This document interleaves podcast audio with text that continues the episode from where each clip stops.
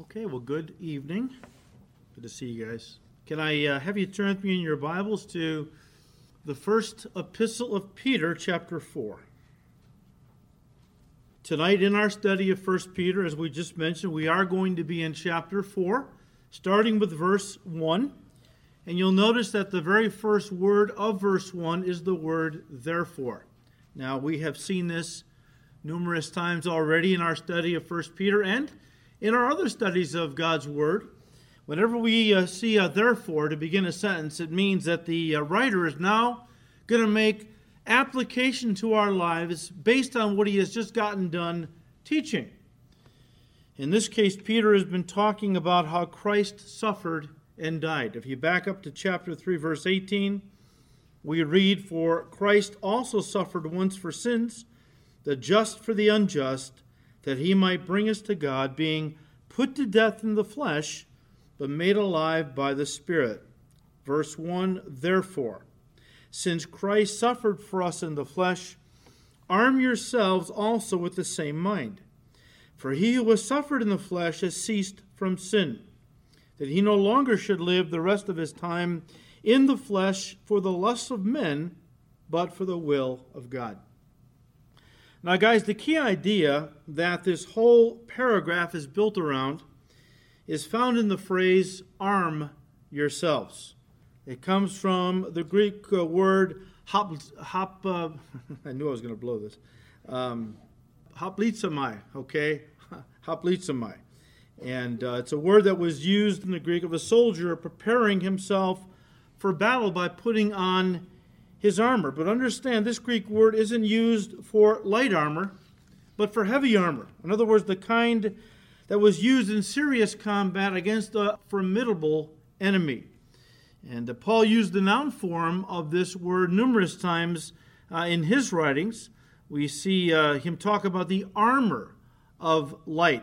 Uh, that's that Greek word there, Romans 13 12.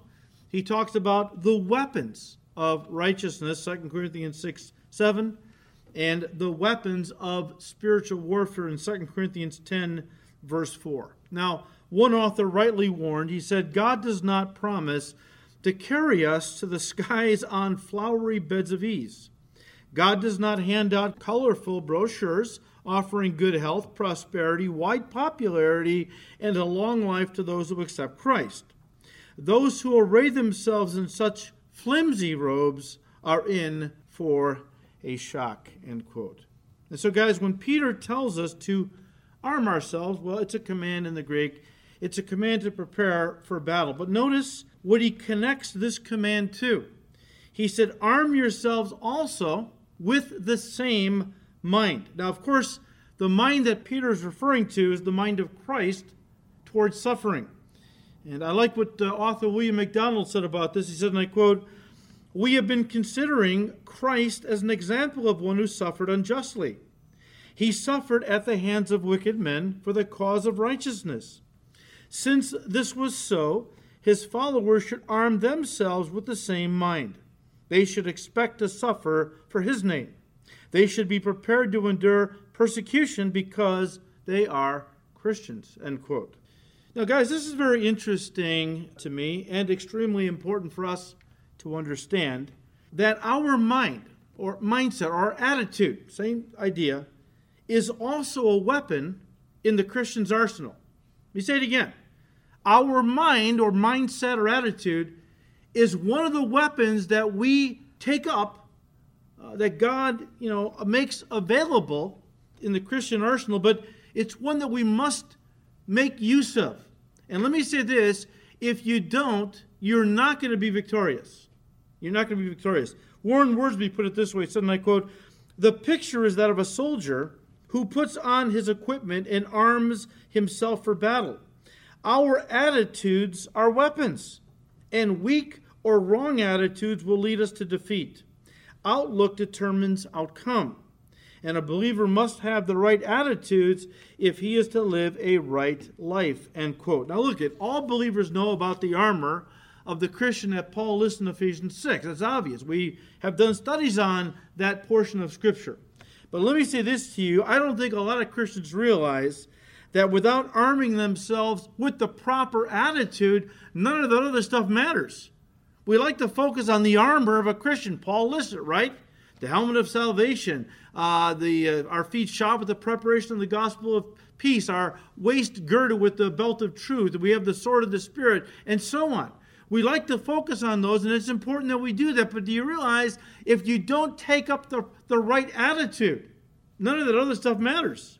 It is critical, okay, uh, to our victory in the Christian life uh, over Satan, sin, self, the world. I mean, we have numerous enemies that we face, some without, some within. But it's critical for our victory that we understand this principle. And Paul said in 2 Timothy 2, verses 3 and 4, he said, You therefore must endure hardship as a good soldier of Jesus Christ. No one engaged in warfare entangles himself with the affairs of this life, that he may please him who enlisted him as a soldier. Now, guys, again, this gets into the mindset or the attitude of a soldier of Christ. We talked about this a couple weeks ago. But since Peter brings it up, I would like to revisit this subject just briefly. All right, we'll move on. You see, before you'll be willing, Paul said, you know, you must endure hardship. But let me say, as a good soldier of Jesus Christ. But before you will be willing, all right, which speaks of, again, of attitude, before you're going to be willing to endure hardships as a good soldier of Jesus Christ, you must first think of yourself as a soldier of Jesus Christ. Now, so basic, some of you are sitting there thinking, well, it's kind of obvious, isn't it? Maybe to you guys, because you have this mindset. But there's a lot of Christians, they don't understand this at all. They don't understand this at all. I mean, if you don't think of yourself as a soldier of Jesus Christ, fighting in a war against the devil and his demons, for the souls of men and women, most of whom are those closest to you, your family, close friends, relatives. Well, if you don't see yourself in this battle every day against the devil and his demons for the souls of human beings, you're never going to be a good soldier of Jesus Christ. You're never going to be victorious over sin. I want you to just stop and think about this, all right?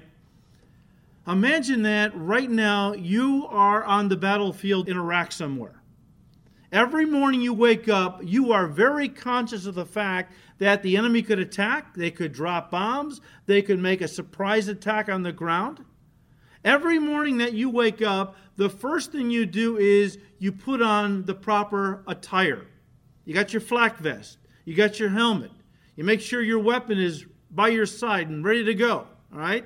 And then, of course, throughout the day, you are on guard or you are also in working to maintain equipment that it's ready to go when needed.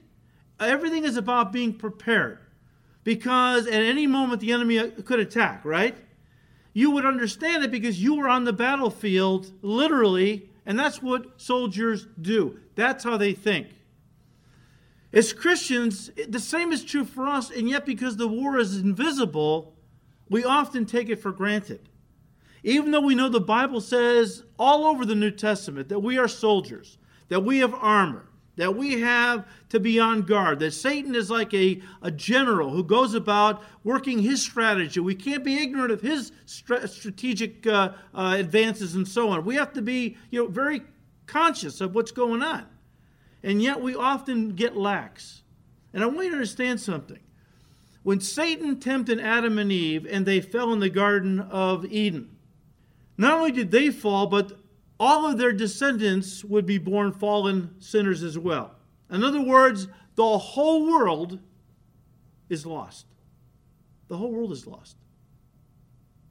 Jesus, of course, came into this world to defeat the devil. And he said, I have come to seek and to save those who are lost. That's the heart of our Savior. That is our mission as well. With all the stuff going on in the church today, with all the distractions, with all the way the church has become a glorified, you know, um, just a, a social event, we lose sight of the fact our mission is to seek and to save those who are lost. And look, Satan is the God of this world. That's what the Bible says. Has orchestrated everything in this world to keep a person away from Christ. Now, once a person receives Christ, he continues to work, and he's the God of this world. So he works through the lust of the eyes, the lust of the flesh, the pride of life. Everything in this world has been orchestrated by the devil to either keep a person from Christ or, once they get saved, to distract them away from Christ. The whole goal is to keep you away from the battle because he doesn't want you being used to bring anybody else to Jesus Christ. He's all about the war, all about it. And we have to be too. We have to be too. And we've talked about this. Look, a soldier can have the finest body armor and weaponry that money can buy, but listen, if he or she doesn't have the mind of a soldier, if they refuse to fight, a lot of Christians just don't fight. I mean, that's not where they're coming from, all right? If a soldier of Christ refuses to fight or is unwilling to endure hardships for the suffering of Christ, cause of Christ, well, guess what? Then everything else is worthless. It's worthless. Guys, too many Christians are unwilling to endure hardships for Christ because they have been led to believe that the Christian life is, listen, not about war, but it's about wealth. It's not about war, it's about wealth. The wealth they were promised if they became a Christian.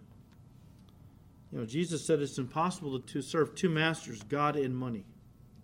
If you try, you're only going to get yourself entangled in the cares of this life. And by the way, going back to what Paul said in 2 Timothy 2, he said, "You therefore must be uh, must endure hardship as a good soldier of Jesus Christ. No one engaged in warfare entangles himself with the affairs of this life." And that's a Greek word that means the basics of life. Now look, we need food, shelter, uh, that kind of thing. We need all that. But God doesn't want us to become preoccupied with that and entangled in worrying about all that because then we get our eyes off the fight. We get our eyes off of what we're supposed to be doing, right? Jesus said, Look, seek first the kingdom of God and his righteousness. Everything else you need to live, survive in this life physically, he'll provide for you. But God does not want us living at the level of the flesh. He wants us living at the level of the Spirit. And so it's easy to even allow the basics to entangle us, where it's all we're thinking about. We're just consumed with worry about, you know, where the mortgage is coming from, or the rent next month, or uh, food on the table, or whatever. We have to trust God. He'll open a door, He'll provide a way, He'll take care of us because He wants us to keep ourselves focused on what really matters. This is one of the biggest pitfalls in the Christian life, I think.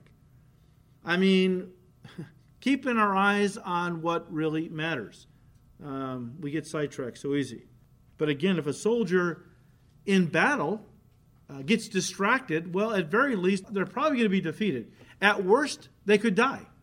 That's why soldiers understand, especially when they're in the heat of battle, they need to keep their mind sharp. They need to keep their focus.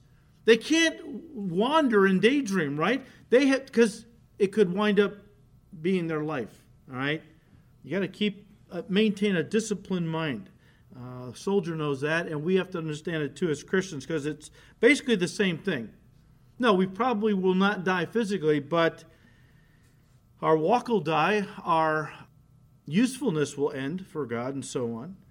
Guys, faithfulness and victory in the Christian life, and again, I'm repeating some things we, we looked at just a couple weeks ago.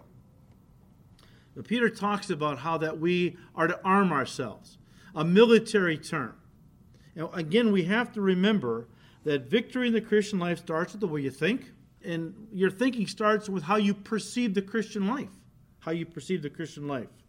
Look, ideally, and, and look, I'm, I'm speaking in ideal terms, but a good soldier of Jesus Christ is a person who really only has one thing on their mind spiritually and that is to obey Jesus and endure whatever hardship it takes to win the battles that he leads us into, because it's all about bringing him glory.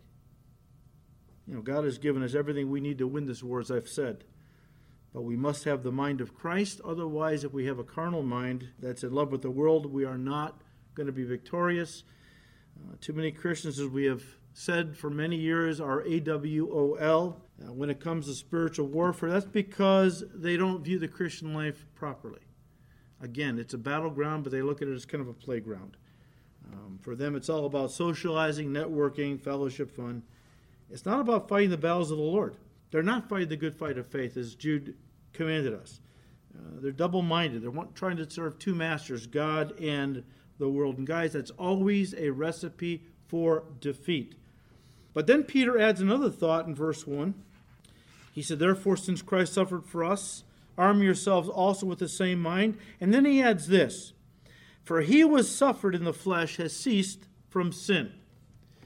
Now, there are three possible interpretations to what Peter says here, okay, to this statement.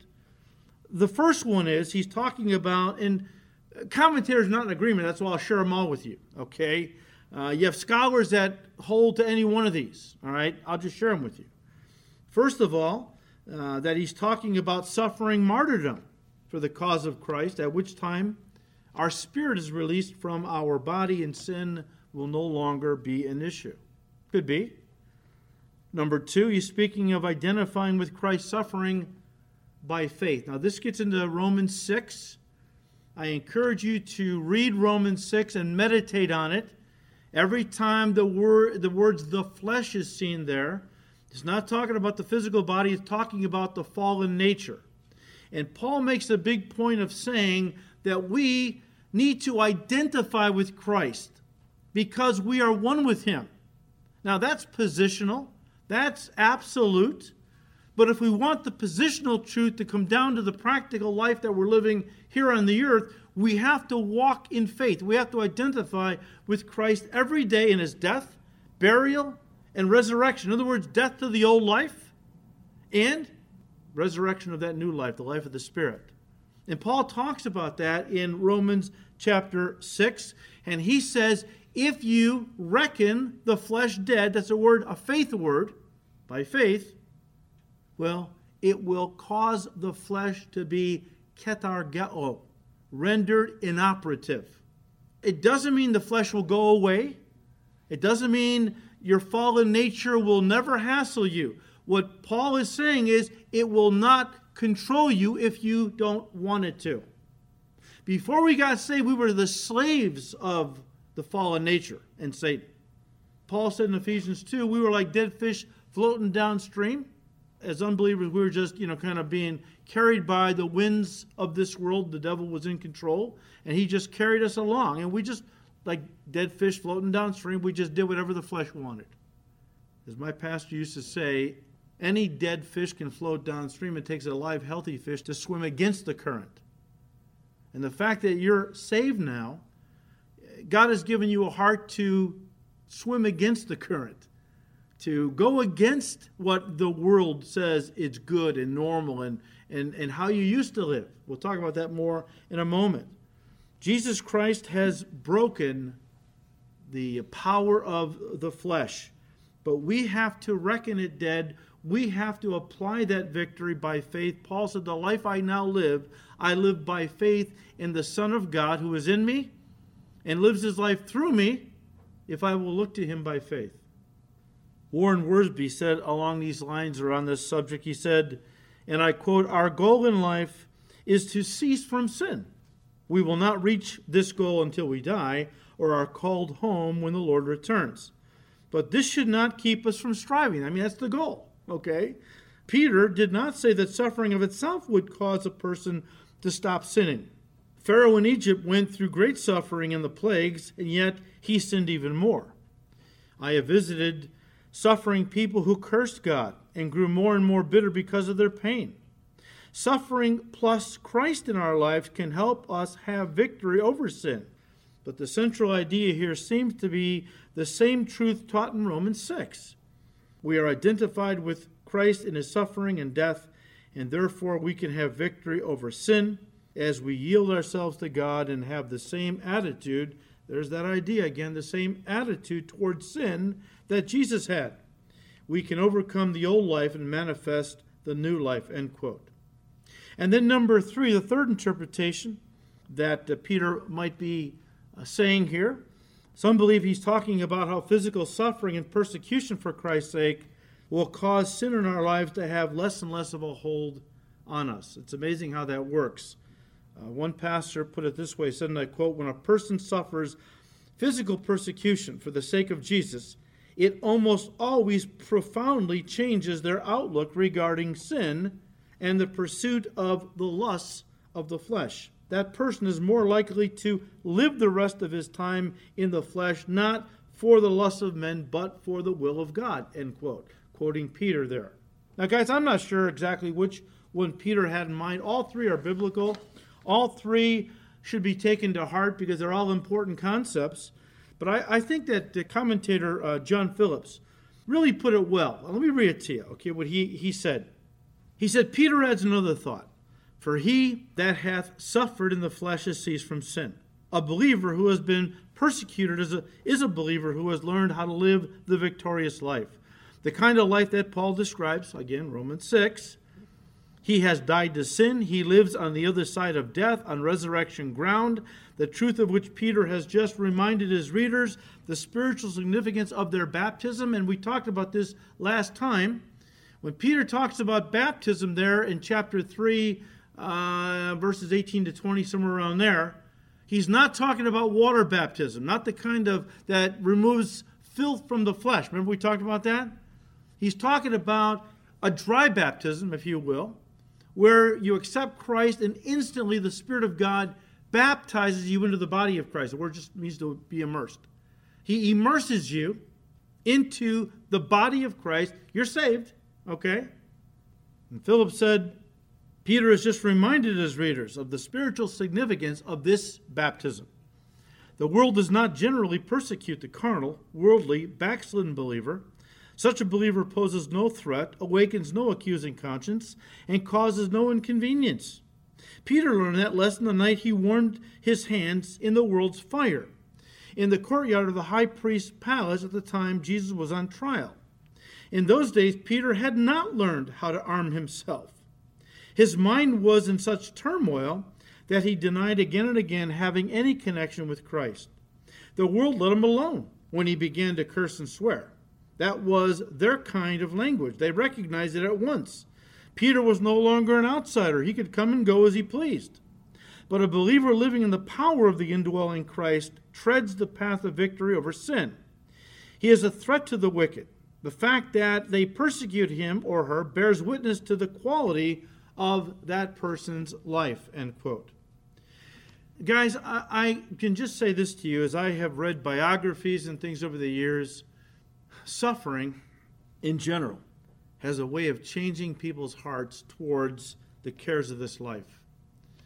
I remember when I was uh, recovering from my knee replacement, I read the uh, biography of uh, uh Dietrich Bonhoeffer. And, uh, you know, Bonhoeffer grew up in Germany. Uh, his dad was a very renowned psychiatrist and neurologist. So, consequently, they had money. Uh, they had a summer home. They had uh, live-in nannies that took care of the kids. I'm not kidding you when I say if you've ever watched the movie Sound of Music, that's exactly how it was. Although Bonhoeffer's father was not uh, a military man, he was a doctor, is exactly the same. There's a, a passage in that book about uh, how it was around their house at Christmas time. It was like something out of a, a novel. It was beautiful, all right? What they just they were wealthy and it was just a beautiful life. Well, then Hitler rose to power and the war started and it all changed. Of course, everything changed for everybody. Uh, inflation got so bad, there was a, a, joke that would, was going around back then. A, a man uh, wheeled up to a storefront uh, a wheelbarrow full of money, went inside for a second. When he came back, the money was on the porch there, but the wheelbarrow was gone. Money was useless inflation killed everything. So their whole lives radically changed. But through it all, Bonhoeffer wound up becoming a Christian. He was raised Lutheran. Of course, uh, in Germany, uh, you know, the state pays the clergy, which is always a bad deal for the, for the church. Whenever the state is paying the clergy, the clergy is beholden to the state. You don't want that. But uh, there were true believers. And Bonhoeffer became one of them, and his life radically changed. But but just the suffering changed everything. Uh, you know, and I think of the, the Ten Boom family as well, living at that same time. Uh, how Mr. Ten Boom was a watchmaker, he owned a, uh, a shop, and I think they were well to do, not rich, but well to do. And yet, when the war broke out and Hitler rose to power, uh, because these, this was a strong Christian family, they began to hide Jews. You know the story. Uh, because the German government was killing Jews. And uh, the Bonhoeffers loved the Jewish people, and eventually they were found out. And Corrie and her sister, her sister Betsy, went to concentration camp. Betsy was sickly; she died there. Corrie, through a clerical error, sovereignty of God, was released and uh, spent the rest of her life sharing her testimony. It's amazing how that life can be going along, and then all of a sudden something happens where, from peace to persecution, your whole life or your whole nation gets turned upside down. I don't know what's coming for our country. I know that this church and many, many other churches and Christians across this nation have been praying for many years for revival. It could be that God is about to bring it, but bring it in a way that we really hadn't maybe thought about. He could bring it because everything that we have come to hold dear, rely upon, could be taken from us. Everything can come crashing down. We don't know. I know one thing. If we were in that situation right now, this book we, we couldn't be able to get enough of it because Peter is talking to people who are living with that kind of persecution. When you're not living with that kind of persecution, when things are going pretty well, you read these things, oh, yeah, that's good, okay, sure. You when you're actually living it, it's like, what else is he saying? God, I need to know more because it's just, it's, it's just incredible, right? That uh, these things apply. As I was studying, though, I. Uh, came across something uh, another pastor had uh, said. He gave a, an interesting perspective on this subject uh, that doesn't go along with the suffering of Christ and, and all, but I'll, I'll read it to you. He said, and I quote, When you go through tough times, realize first that suffering loosens sin's grip on us. That is, when you go through suffering, you no longer give in to the lust of the flesh you no longer succumb to sin with the same ease, the same uh, vulnerability you experienced previously. Why? Well, perhaps the story of a man in the Rogue Valley, that's in Oregon, provides the best answer. Then he goes on to tell the story. He said this man was known as the life of the party.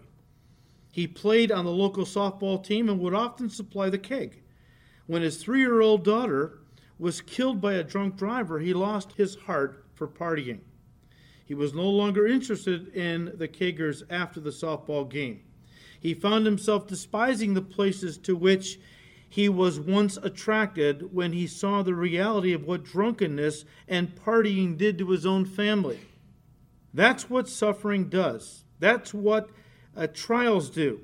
The ugliness of sin is seen when it begins to touch your own life. That is why Peter says, if you've suffered in the flesh, either due to your own sin or sin by uh, the hands of another, you see the result of sin and realize that rather than being something to wink at or chuckle about, sin stinks. End quote. Yeah, at very least. Well, back in 1 Peter 4, verse 1 again, Peter said, Therefore, since Christ suffered for us in the flesh, Arm yourselves also with the same mind, for he who has suffered in the flesh has ceased from sin, that he should no longer live the rest of his time in the flesh for the lusts of men, but for the will of God. For we have spent enough of our past lifetime in doing the will of the Gentiles. That's just a way of saying the will of the unbelieving world around us. When we walked in lewdness, lust, drunkenness, revelries, drinking parties, and abominable idolatries. And the word there in the Greek for abominable means unlawful. And I think Peter probably has in mind these unlawful in God's economy, uh, against God's law, these um, pagan worship services where people would worship these pagan deities uh, in these pagan temples. And if they were fertility gods and goddesses, which they often were, uh, there was there was then the, uh, the the temple priestesses who are prostitutes. And of course, the whole god or goddess was worshipped through sexual orgies and stuff.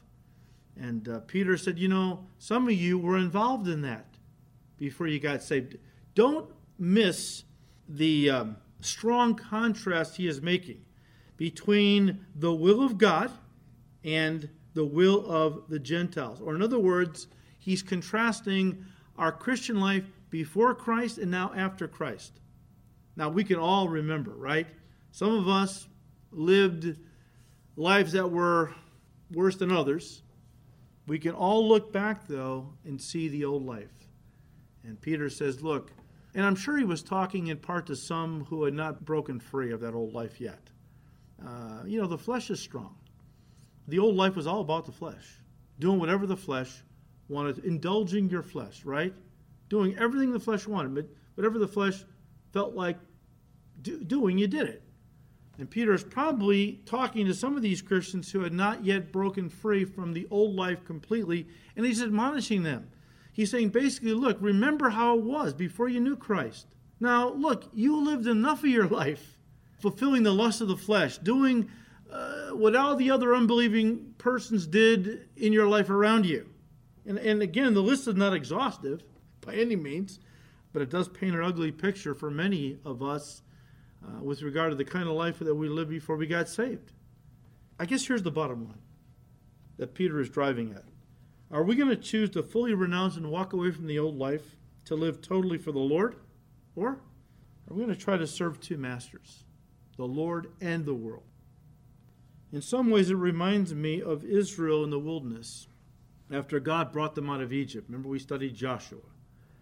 Of course, Israel was down in Egypt in captivity, in bondage, for over 400 years. And God promised that someday He was going to raise up a deliverer. Well, that day finally came. And uh, you know how Moses then uh, was used by God to lead God's people out of Egypt. Now, Egypt in the Bible is often a type of the world. And God said that He led His people out of Egypt through the Red Sea, which is a form of baptism. Water baptism, I think, is the idea. I think what is being described there uh, allegorically is how that we once were in bondage to the world. Of course, they were in bondage in Egypt. Pharaoh was a cruel taskmaster. We were once in bondage to the world. Satan was a cruel taskmaster. And the only way Israel could be delivered was through divine intervention. The only way we could be delivered from the power of Satan and sin was through divine intervention. Both required a miracle. Both required a miracle. In fact, in the Old Testament, the event that is constantly pointed to as one of the climax of God's power being displayed was God bringing the plagues on Egypt and delivering his people out of Egypt. In the New Testament, it's all about the resurrection of Jesus Christ. How that Jesus Christ, after he died, he arose again, and that was a miraculous event, of course, and through it we are delivered from the power of sin and death and Satan and so on. Now, when the people of God came out of Egypt through the Red Sea, water baptism, we were all saved and got baptized at one point. God led them into the wilderness and he brought them to Horeb, Mount Sinai. You have to understand it was only an 11 day journey from Horeb, Sinai, to Kadesh Barnea, the border of the promised land. 11 day journey. How long did it take them to finally get to the promised land and enter in? 40 years. Why? Because of unbelief. Because the adults in that group refused to trust that God would fulfill his promise. When they entered the promised land, they had sent the spies in, and 10 of them brought back an evil report. There's giants in the land. There were like grasshoppers next to them, and I don't think they were being, uh, they were exaggerating too much. These were literal giants. We can't go in there. We can't. Let's go back to Egypt. Joshua and Caleb were the two faithful spies. And they said, Well, they're big, that's true, but God's given us the land. He's promised it to us. Let's go in. Let's take it. God's on our side. But the people listened to the ten evil spies, and so God said, Because you would not trust me. This generation who said, I've only led you out of Egypt so that your children would die in the wilderness, you're going to die in the wilderness and your kids are going to come into the promised land. And so it took them 40 years to wander in the wilderness. That adult generation was on a death march. It was on a death march. They were just wandering around the wilderness until they died. And then their children entered into the promised land. What does the wilderness represent? I believe it represents carnal Christianity. Israel came out of Egypt. Egypt represents the world. So symbolically, it sounds to me like, or represents how that we as Christians come out of the world, we get saved, but then we enter into a time of immaturity. Obviously, we're just brand new, carnality. Uh, the marks of a baby Christian is carnality. But here's the thing God does not want us to remain carnal and immature for very long. He wants us to get right into the Word. He wants us to start studying and growing because He wants to lead us from that carnality quickly into the life of the Spirit. That's what I believe the promised land represents, not heaven. Because once they entered into the promised land, they fought battles. We're not going to fight battles in heaven. A lot of the old hymns immortalized um, the promised land uh, as heaven and uh, crossing the Jordan. They, they likened to crossing from this life into the next life, death. Except the promised land, they had battles to fight territory to win. I don't think we're going to be fighting battles in heaven. The promised land represented the life of the Spirit, the life of victory and fruitfulness that God wants for His people to enter into right now. How? By faith. By faith. Now, here's the thing, guys. There are a lot of Christians who have, of course, come out of the world, they're saved, but they're wandering around aimlessly in a spiritual wilderness carnality and compromise. They never really learn or want to trust God, it seems. They're always fretting, they're always murmuring, they're always complaining. They never walk in faith. They never trust God to do what He's promised to do. And so, consequently, they wander around and around in a spiritual death march. And many Christians I have seen have spent their entire lives in a spiritual wilderness and have died there, never entering into the life of the. I'm not saying they're lost, they, they went to heaven. It's just that they never knew the power and the victory and the fruitfulness that was theirs in Christ if they would have only entered into that life by faith. It's really something to think about. It really is. Here's the problem with the wilderness there's a lot of problems for a Christian. But here, here's, here's one of the problems you've got too much of the Lord in you to be comfortable around worldly people anymore. And you've got too much of the world in you still to be comfortable around spirit filled people of God. So you're in this, this middle wilderness. You're not happy anywhere. It's a sad place to be in, all right? And um, you know, Peter wants to keep us. He's, he's desperately trying to keep us from that tragedy. And it is a tragedy. To never grow up in the Christian life is a tragedy, just like it would be if a couple had a child and that baby was be- beautiful and, and you know how little infants are and beautiful and, and, and they don't do much. They roll around, they drool, they eat, they do other things. Uh, that's all you expect of a baby. That's all you expect of a baby. It's cute, it's normal. But if after five years or 10 years, that's still going on, they're not growing, something's wrong. They can't function. They're, they're, they're, they're still have the mind of, a, of an infant. What was once cute and normal is now a great tragedy.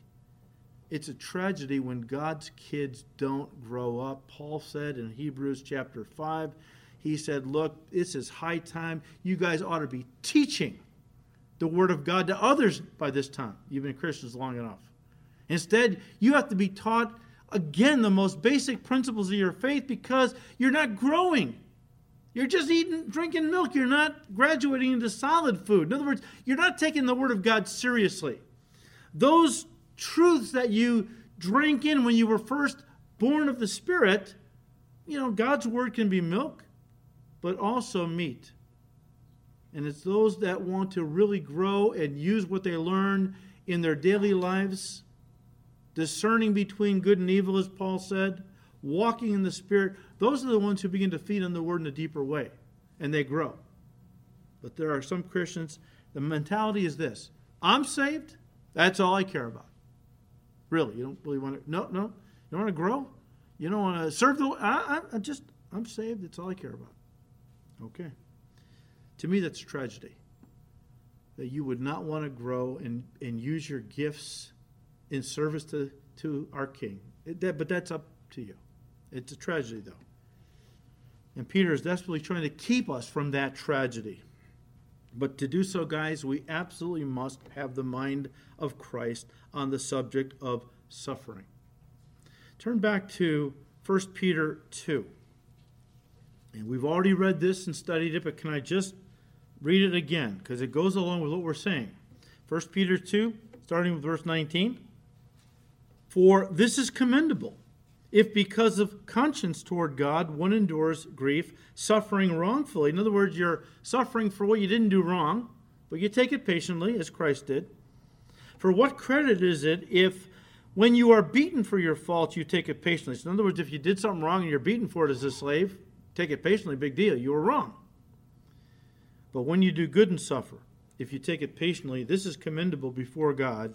For to this you were called, because Christ also suffered for us leaving us an example that you should follow his steps, who committed no sin, nor was deceit found in his mouth, who, when he was reviled, did not revile in return.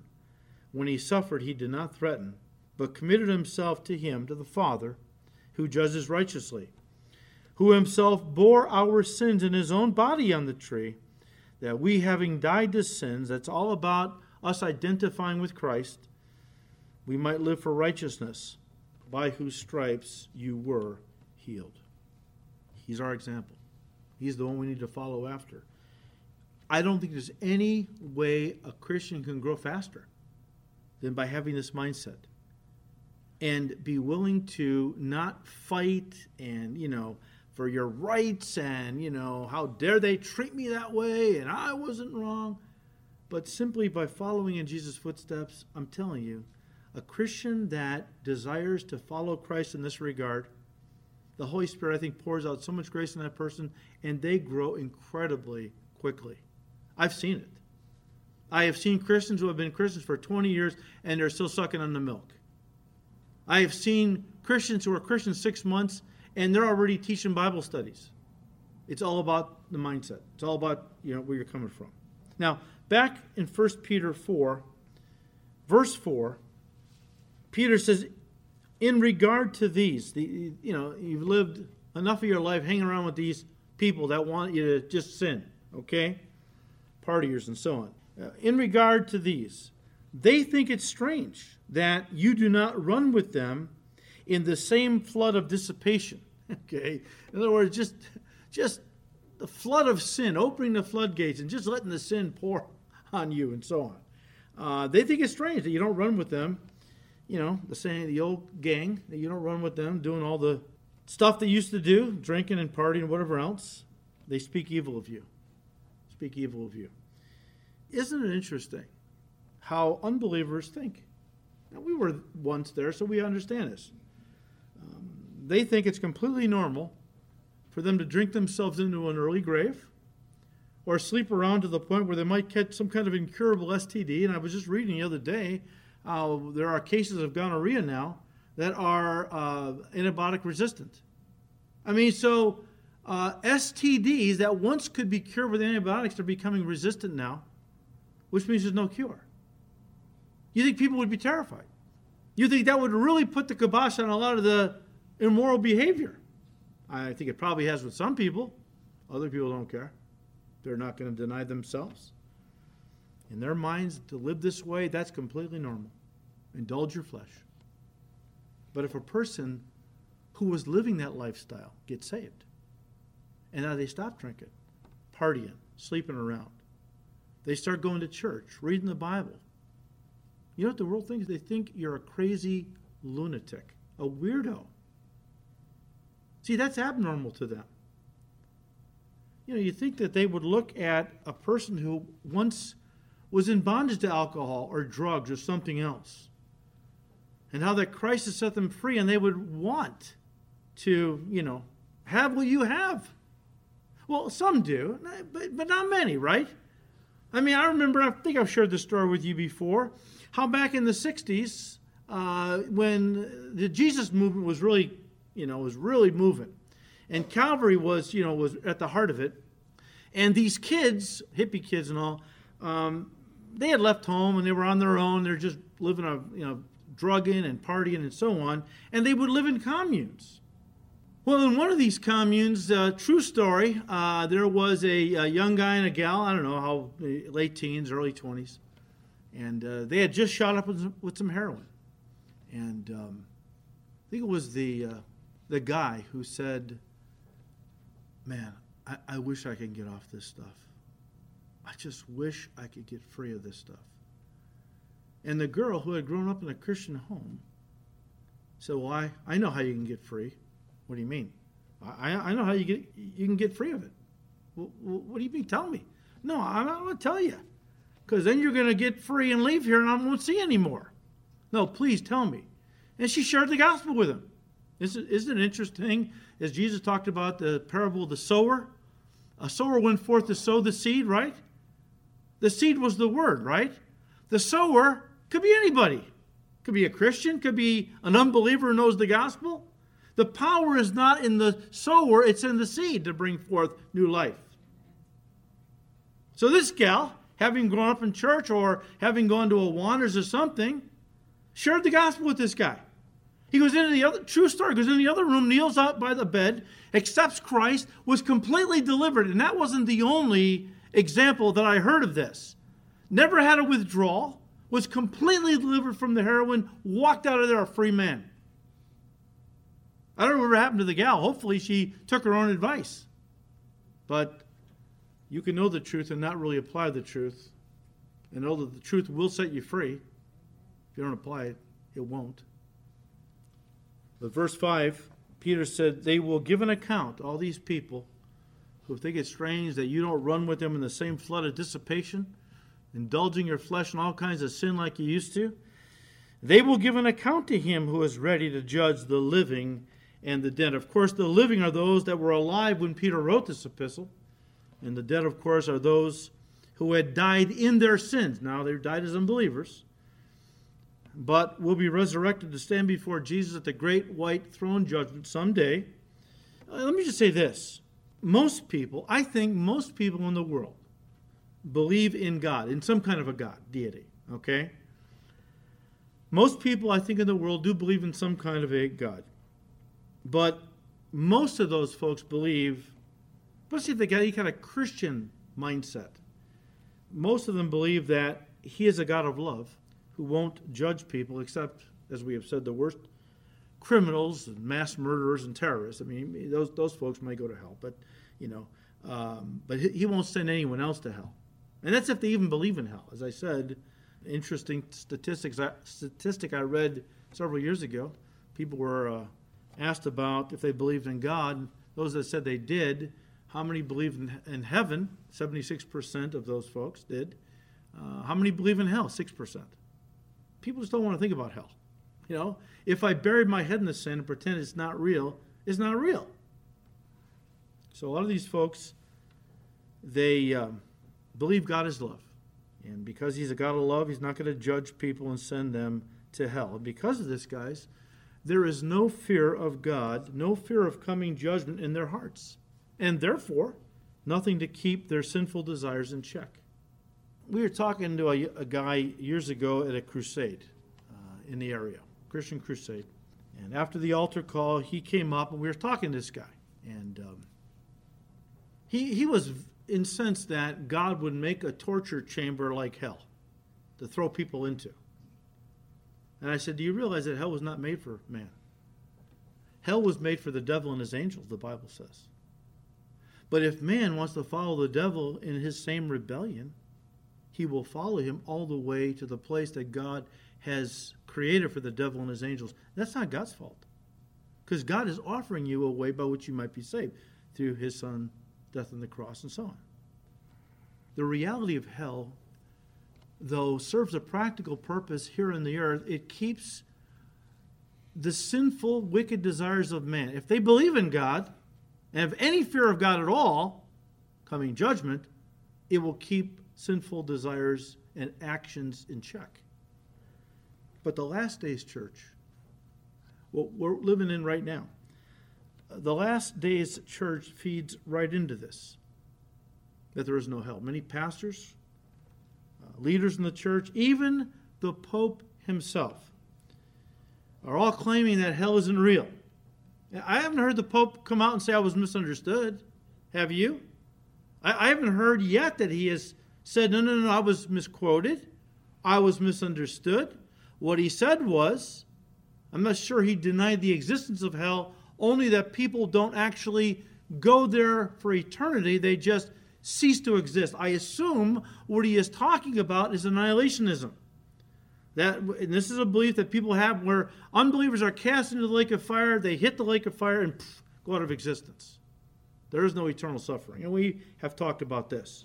But the last days church has played right into this mindset that there is no hell, there is no ultimate judgment, which has removed all restraints uh, from people's hearts to do the evil that they do. Look, in the book of Proverbs, we read, The fear of the Lord is the beginning of what? Wisdom. The fear of the Lord is to hate evil.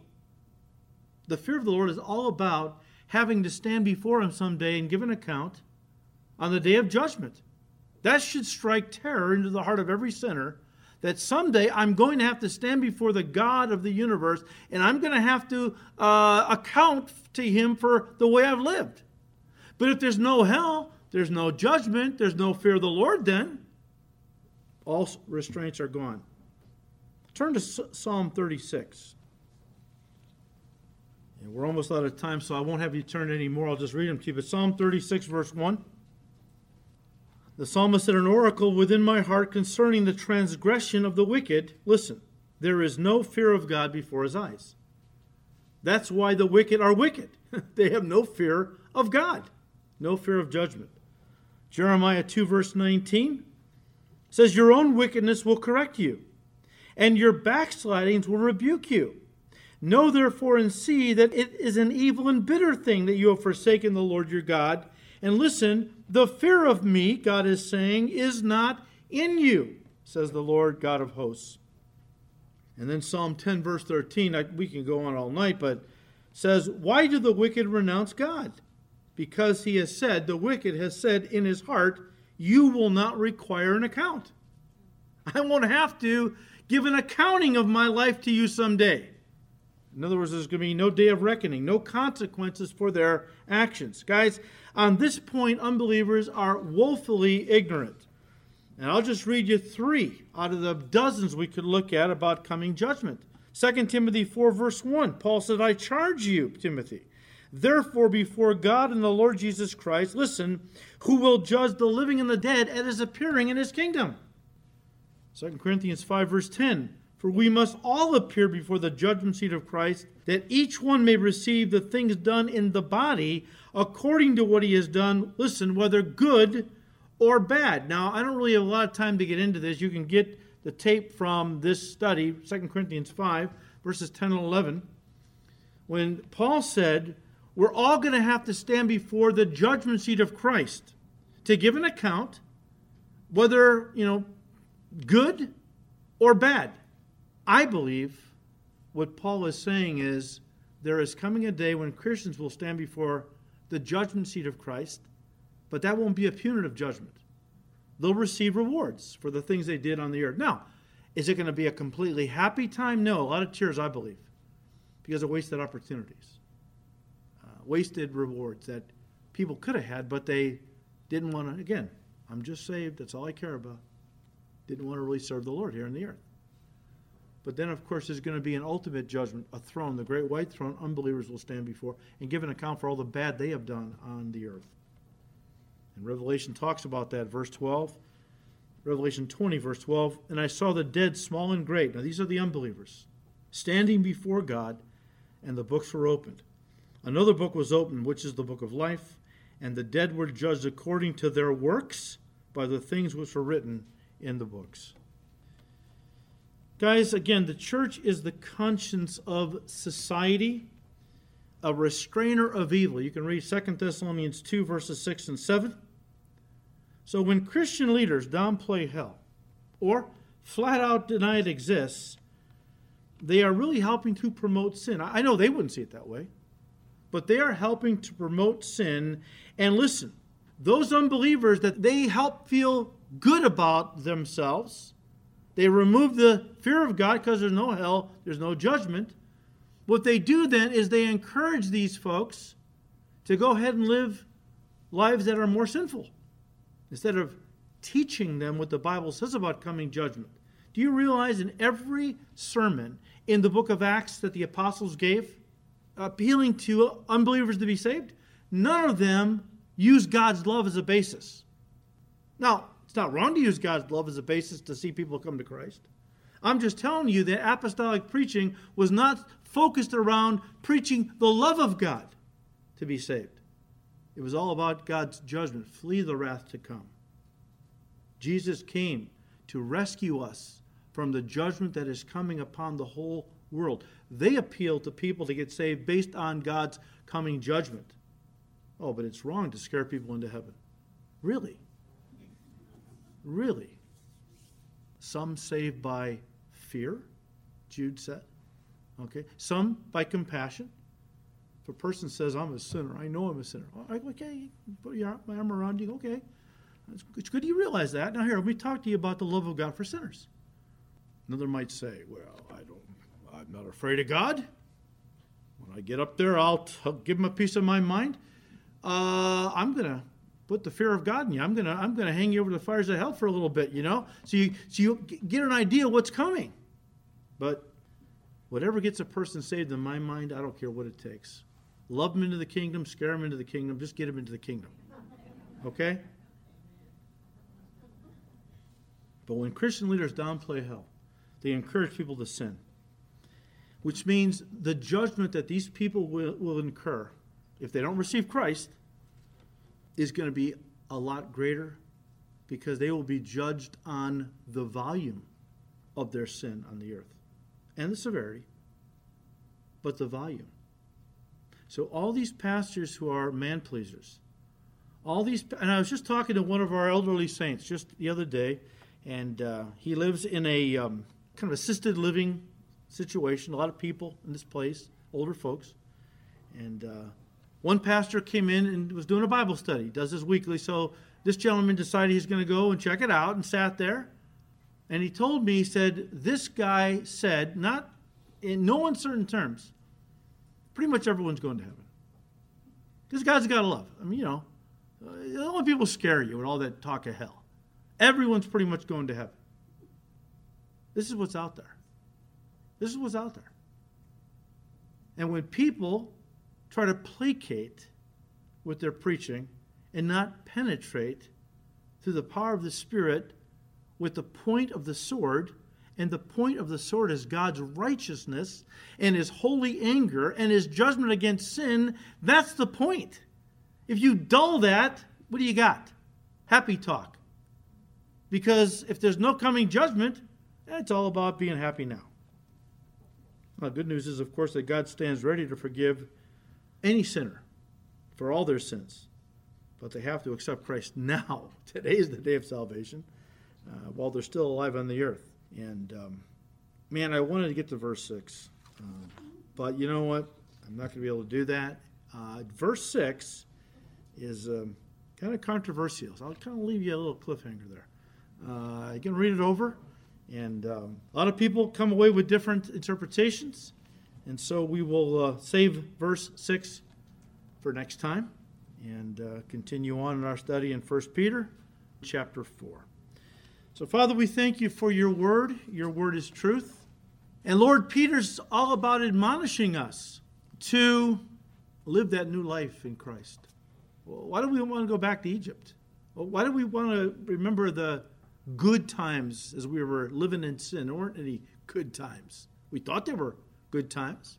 Didn't realize how much that life was destroying us. And Lord, thank you that you've redeemed us. Thank you that you've delivered us out of that wickedness. And now give us grace, Lord, to walk in the newness of the Spirit uh, every day as lights in this dark world. Lord, just give us grace. We've lived enough of our lives partying, drunkenness, lewdness, sexual immorality, we're ashamed as we think of the things we used to do because we were in darkness. But we can't plead ignorance anymore. We are now children of light. Lord, give us grace to forsake that old life once and for all. If we're clinging to anything of it, give us grace, Lord, to rise up in the power of the Spirit, to be set free once and for all, not to ever look back. That people might look at our lives and see a person who's been set free and ask, How did you get set free? And we can tell them about you, Lord. So we thank you. We ask you to continue to bless these studies in your word. We ask all this in Jesus' precious name. Amen.